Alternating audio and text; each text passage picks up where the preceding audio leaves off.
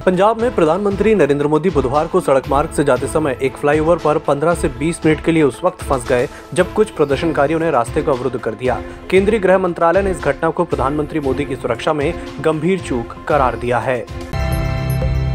राष्ट्रपिता महात्मा गांधी पर आपत्तिजनक टिप्पणी कर फंसे कालीचरण की मुश्किलें बढ़ती जा रही हैं।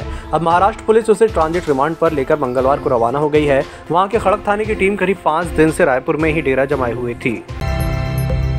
आरएसएस से जुड़े विभिन्न संगठनों की अखिल भारतीय समन्वय बैठक आज से तेलंगाना के भाग्यनगर में शुरू हुई। ये साल में एक बार आयोजित होने वाली बैठक है। सरसंघ चालक डॉक्टर मोहन भागवत और सरकार सरकारवाह दत्तात्रेय होसबोले सहित सभी पाँच सह सरकारवाहक और संघ के अन्य पदाधिकारी मौजूद हैं। मुंबई पुलिस की साइबर सेल से बुली बाई ऐप मामले में एक और आरोपी को हिरासत में लिया गया है। रिपोर्ट के मुताबिक ये स्टूडेंट है, जिसका नाम मयंक कुमार है। इससे पहले मंगलवार को 21 साल के विशाल कुमार को गिरफ़्तार किया गया था। जम्मू कश्मीर के पुलवामा में बुधवार को सुरक्षा बलों ने एनकाउंटर में तीन आतंकियों को मार गिराया। तीनों जैश मोहम्मद से जुड़े हुए थे, जिनमें एक पाकिस्तानी भी था। इनके पास से दो M four carbine one A K series rifle सहित आपत्तिजनक सामग्री, हथियार और गोला बारूद बरामद हुआ है।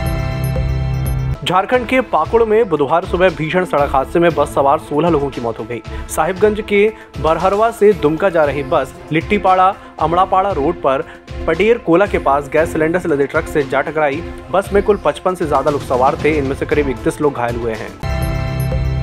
देश में बीते 24 घंटे में कोरोना के अंठावन हज़ार संतानवे नए मामले दर्ज किए गए हैं। मंगलवार को सैंतीस हज़ार तीन सौ उन्यासी संक्रमित मिले थे। इस तरह पिछले दिन की तुलना में संक्रमण में 55 प्रतिशत की बढ़ोतरी देखी गई है। देश में 26 दिसंबर को करीब 6,531 मामले दर्ज हुए थे। यानी 10 दिन में नए मामलों में 790 प्रतिशत की बढ़ोतरी हुई है।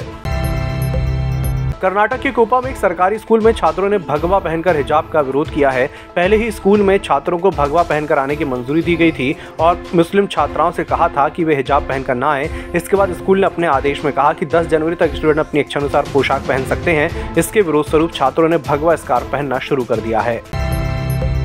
भारतीय शेयर बाज़ार साठ हज़ार के पार पहुँच गया है। आज लगातार चौथे दिन बढ़त रही। बीएससी का सेंसेक्स तीन पॉइंट बढ़कर साठ पर, जबकि निफ्टी 120 अंक बढ़त के साथ सत्रह हज़ार नौ सौ पच्चीस पर बंद हुआ। ईएमएस टीवी के यूट्यूब चैनल को सब्सक्राइब करें और बेल आइकन दबाएँ। साथ ही ईएमएस न्यूज़ ऐप डाउनलोड करें।